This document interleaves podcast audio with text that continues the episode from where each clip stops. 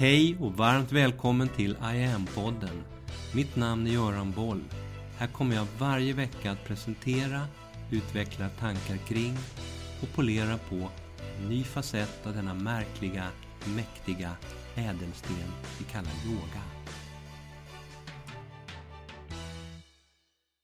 Hej! Efter det fina mötet med Lena Westin i förra veckan en av dessa kloka, starka kvinnor som fått sitt liv påverkat av yogan och som själv bidragit så tydligt för att sprida yoga och kunskap om yoga i samhället. Så tänkte jag nu den här veckan återkoppla lite till podd 84 där jag för två veckor sedan pratade om vad yoga är och vad yoga kan vara. Där drog jag de olika facetterna. Jag gick igenom hela yogaspektrat. Från att fungera som lite välgörande böj och töj till en medicinskt och vetenskapligt ytterst väldokumenterad läkekonst med tiotusentals internationellt publicerade studier. Och där just nu, i talande stund, 338 svenska sjukhus och vårdcentraler har egen med yogautbildad vårdpersonal som lär ut yoga till alla patientkategorier, inklusive psykiatri och cancerpatienter. Det här är ett område där Sverige idag är helt unikt och världsledande. Lilla fyrkantiga Sverige. Jag pratade vidare om hur yogan inspirerat både tidiga och nutida kvantfysiker som själva pratade och pratar om yoga såsom varande just kvantfysik. Och jag gick även in på de djupare filosofiska, andliga aspekterna av denna mångtusenåriga disciplin, yoga. Som enligt en brittisk undersökning häromåret är den mest populära träningsformen i 78 av världens länder. I USA visade en studie att antalet amerikaner som tränar yoga ökade med 50 procent mellan 2012 och 2016 till över 36 miljoner. Här i Sverige uppskattar forskarna att cirka 10 procent, en miljon människor, utövar yoga regelbundet. Idag tänkte jag reflektera en stund över den värld vi lever i och vad man kan säga om den och varför yoga är ett så viktigt verktyg, redskap att ha med sig i bakfickan och handväskan både i dagens och i morgondagens värld. En morgondag som kommer nu mycket snabbare och oerhört mycket mer omtumlande än vi anar. Återkommer till det om en liten stund. Just nu, hur allting ser ut just nu, det har knappast, knappast undgått någon. Putin och hans krig i Ukraina har dominerat nyhetsrapporteringen och kvällstidningarnas första sidor i snart ett år. Följdverkningen av det här med bland annat en dramatiskt ökande inflation, gigantiska elräkningar, ett ökande krigshot för hela Europa, den tragikomiska dragkampen mellan Sverige och Turkiet i NATO-frågan. Kinas hårdnande position politiskt såväl som militärt runt om i Sydostasien samtidigt som landet nu drabbas hårt av covid, där ekonomin tar stryk och befolkningen minskar för första gången sedan massvälten på 1960-talet. Stormningen av presidentpalats, högsta domstol och kongress i Brasilien den 8 januari, en karbonkopia på det som hände i USA året innan, är ett av många exempel på rätt oförsonligt hårda motsättningar som finns idag mellan höger och vänster. Öst och väst, nord och syd. Som vi ser mer av överallt numera i vår oerhört polariserade värld. Och så ovanpå allt det här så verkar klimatförändringarna accelerera i allt snabbare tempo. En del av framtiden. Allt det här och mer därtill göds vi med via våra smarta mobiler som idag är en miljon gånger snabbare och tusen gånger mindre än 70-talets superdatorer. Mobilerna håller oss uppdaterade om allt i en allt snabbare värld där vi de kommande tio åren enligt olika forskare kommer att se motsvarande hundra år av förändring på bara tio år. Och fram till 2100, alltså inom 80 år, motsvarande ofattbara 20 000 år av förändring. Det här är det som kallas exponentiell utveckling, som bland annat innebär att vi bokstavligt talat just nu lever i kroppar och med tankebanor som inte är anpassade för den tid som är nu och framför oss. Och där många nu och framöver kommer behöva anpassa och utvecklas radikalt i sig själva för att orka med den här oerhörda, nästan helt ofattbara förändringen. Och samtidigt i grunden ändå kunna fortsätta vara människor. Här är en tuff ekvation som bland annat återspeglas i den långsiktiga ökningen av psykisk ohälsa som eskalerat under årtionden nu. Självrapporterad ohälsa, förekomsten av depression och ångest, vårdkonsumtion för psykiatriska diagnoser, självmord, självmordsförsök. Allt det här har ökat stadigt. Inte minst bland unga. Över hela Norden, men ökningen har varit störst, störst här. Den psykiska ohälsan är störst i Sverige. Några exempel på vad vi har framför oss precis nu, det är 5G. Jag fick själv ett brev från en av teleoperatörerna som berättade att nu rullar 5G ut på bred front över hela landet. Oavsett eventuella hälsoaspekter kring det här som oroar många så kommer 5G att täcka det mesta av Sverige inom två år nu. Och man pratar här om sakernas internet där miljarder trådlösa prylar kommunicerar med varandra och med världen i realtid. Till exempel lampor, element, lås och annat i det smarta hemmet. Ute i stadsmiljön som är, kommer vara fylld av uppkopplade prylar och sensorer kommer hela byggnader kunna samverka med varandra för att spara värme och energi. Självkörande fordon och smarta kameror kommer att optimera trafikflöden och det supersmarta soprummet kommer på eget initiativ meddela den självkörande sopbilen när det är dags att tömma. Och så vidare. AI, artificiell intelligens, är en annan sån här sak som är på framfart nu. Som nyligen har visat sin kapacitet bland annat på kulturens område, där briljanta texter och konstverk som vunnit priser har producerats av ytterst smarta dataprogram. Det spekuleras nu i hur många miljoner av de gamla jobben som på grund av 5G och AI kan komma att försvinna bara i Sverige de kommande 3 till 5 till tio åren. Och hur många nya, mer avancerade jobb som kommer att skapas i kölvattnet av den här utvecklingen. Oavsett så kommer allt det här att innebära stora förändringar för många och ett stort antal yrkesgrupper. Till exempel kassapersonal, telefonsäljare, kontorspersonal, lokförare, tunnelbaneförare, taxichaufförer, IT-support, personal inom bokföring och redovisning, maskinoperatörer, biblioteksassistenter och fotomodeller.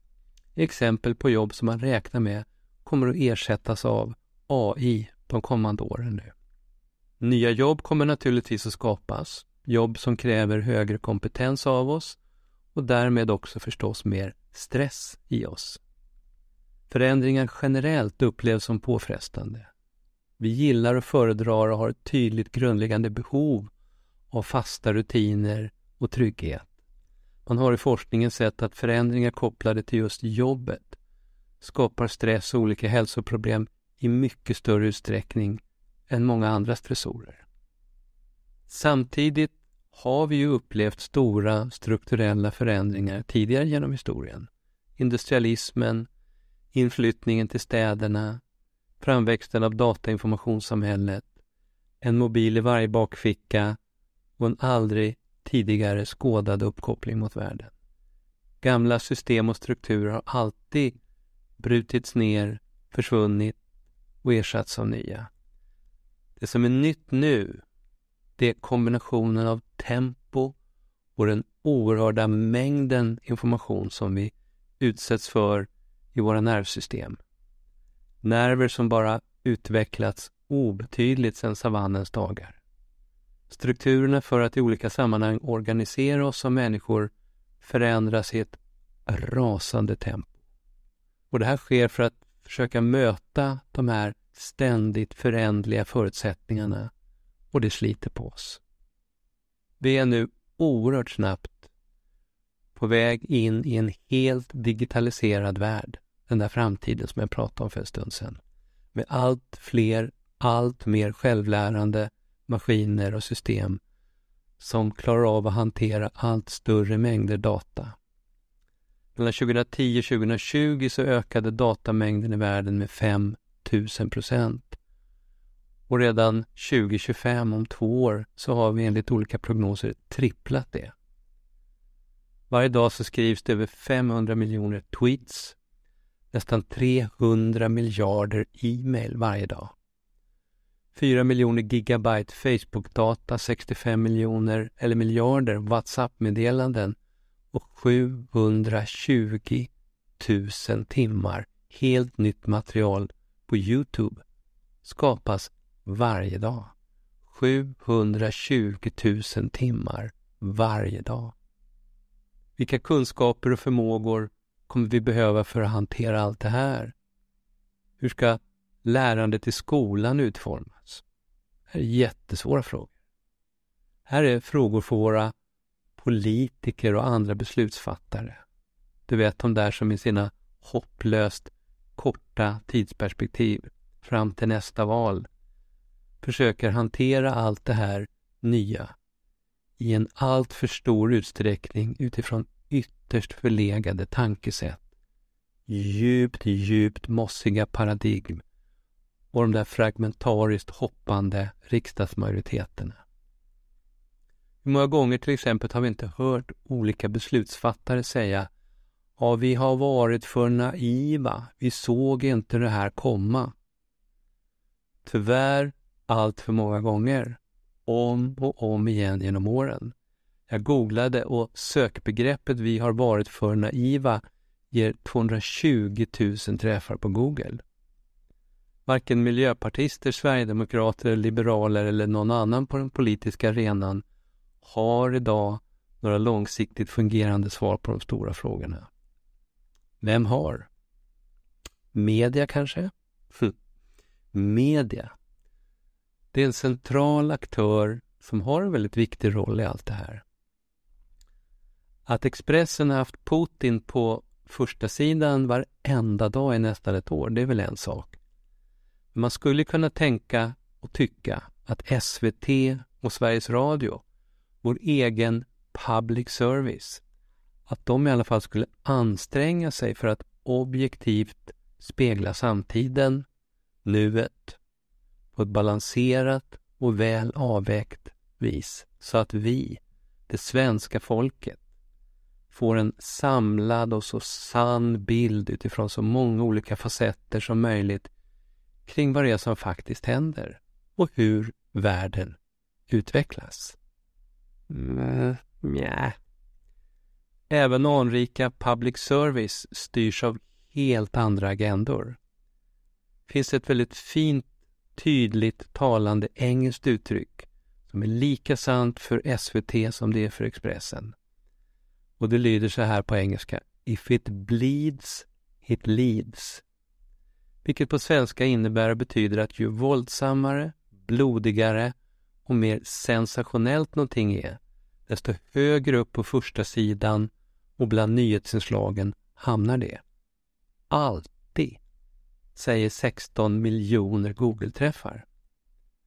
Och det här innebär att vi varje dag göds med en djupt obalanserad mix av sensationslysten och negativt vinklad skit på bekostnad av andra typer av nyheter.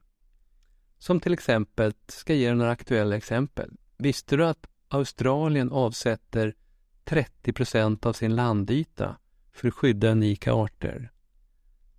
Och att koralltäckningen på Stora barriärrevet där nu ökar? Att bisonoxen återvänt till Rumänien efter att ha varit borta i 200 år? att brottsligheten i Sverige, trots alla skjutningar och sprängningar, faktiskt minskar. Att livslängden i Afrika ökat med 10 år sedan millennieskiftet. Det är den snabbaste utvecklingen i världen. Att Frankrike har förbjudit alla engångsartiklar på landets restauranger. Att världens tigrar ökat med 40 procent. Och att antal, antalet monarkfjärilar i Kalifornien är det största på 20 år. Där hörde vi om sånt på nyhetsplats senast. Nej, precis. Aldrig.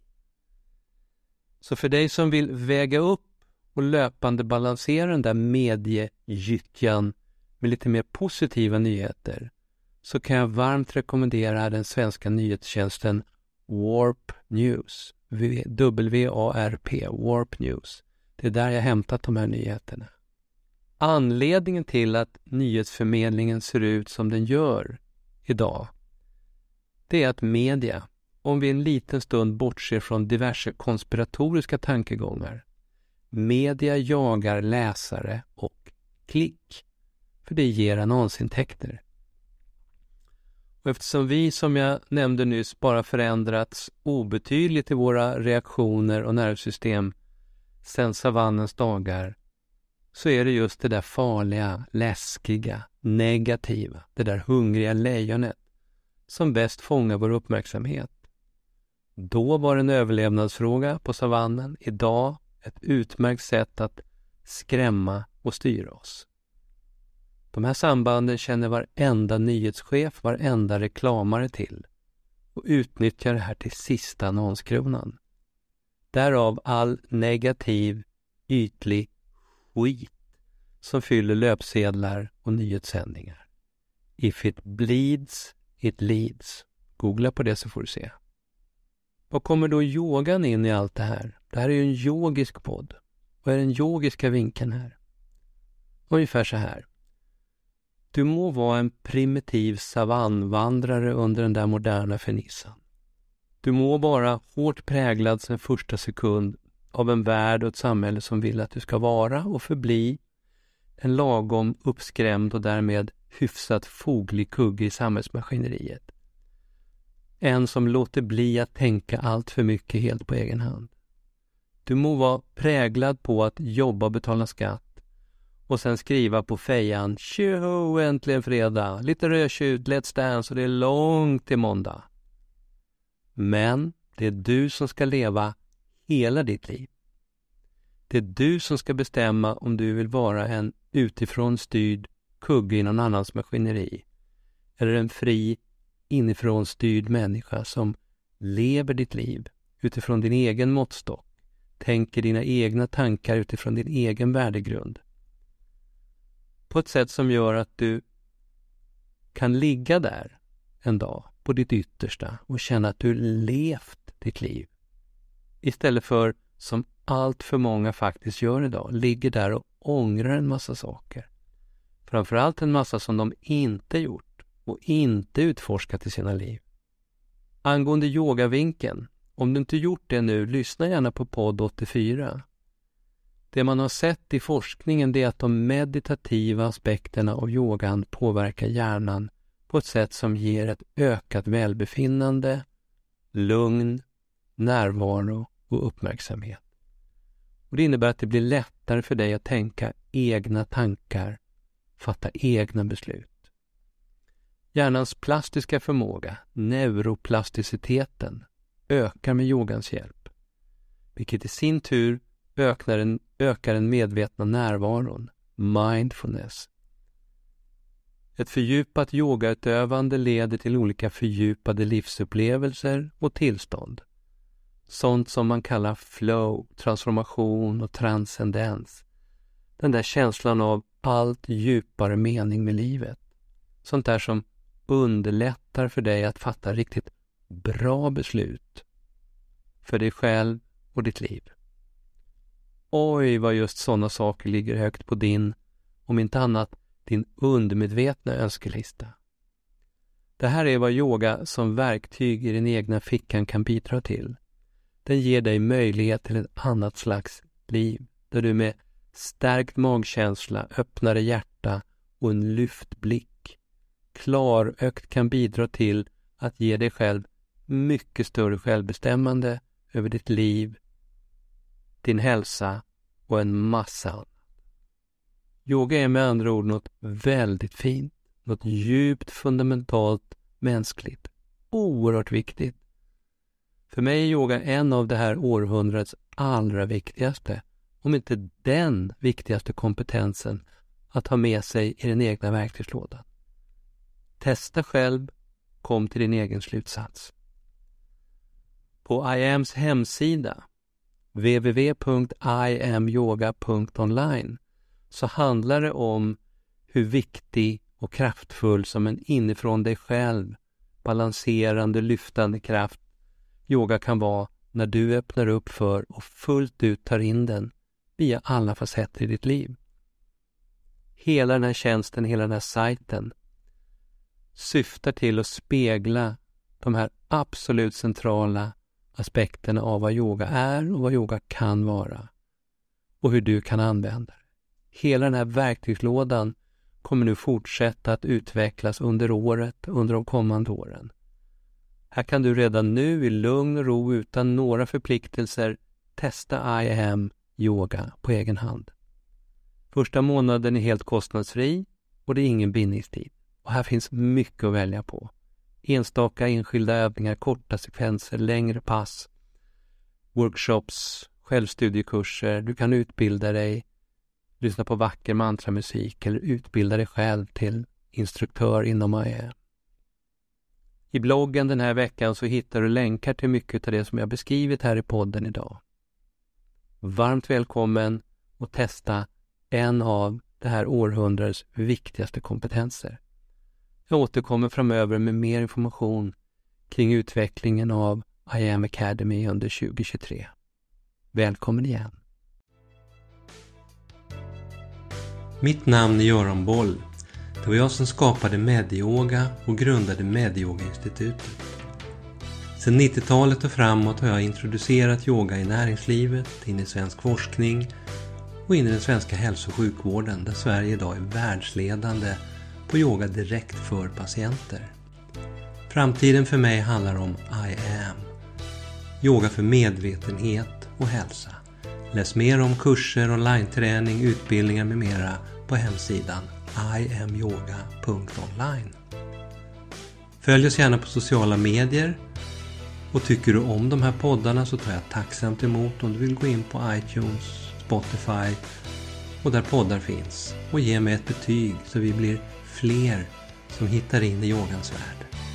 Tack för att du lyssnar och delar.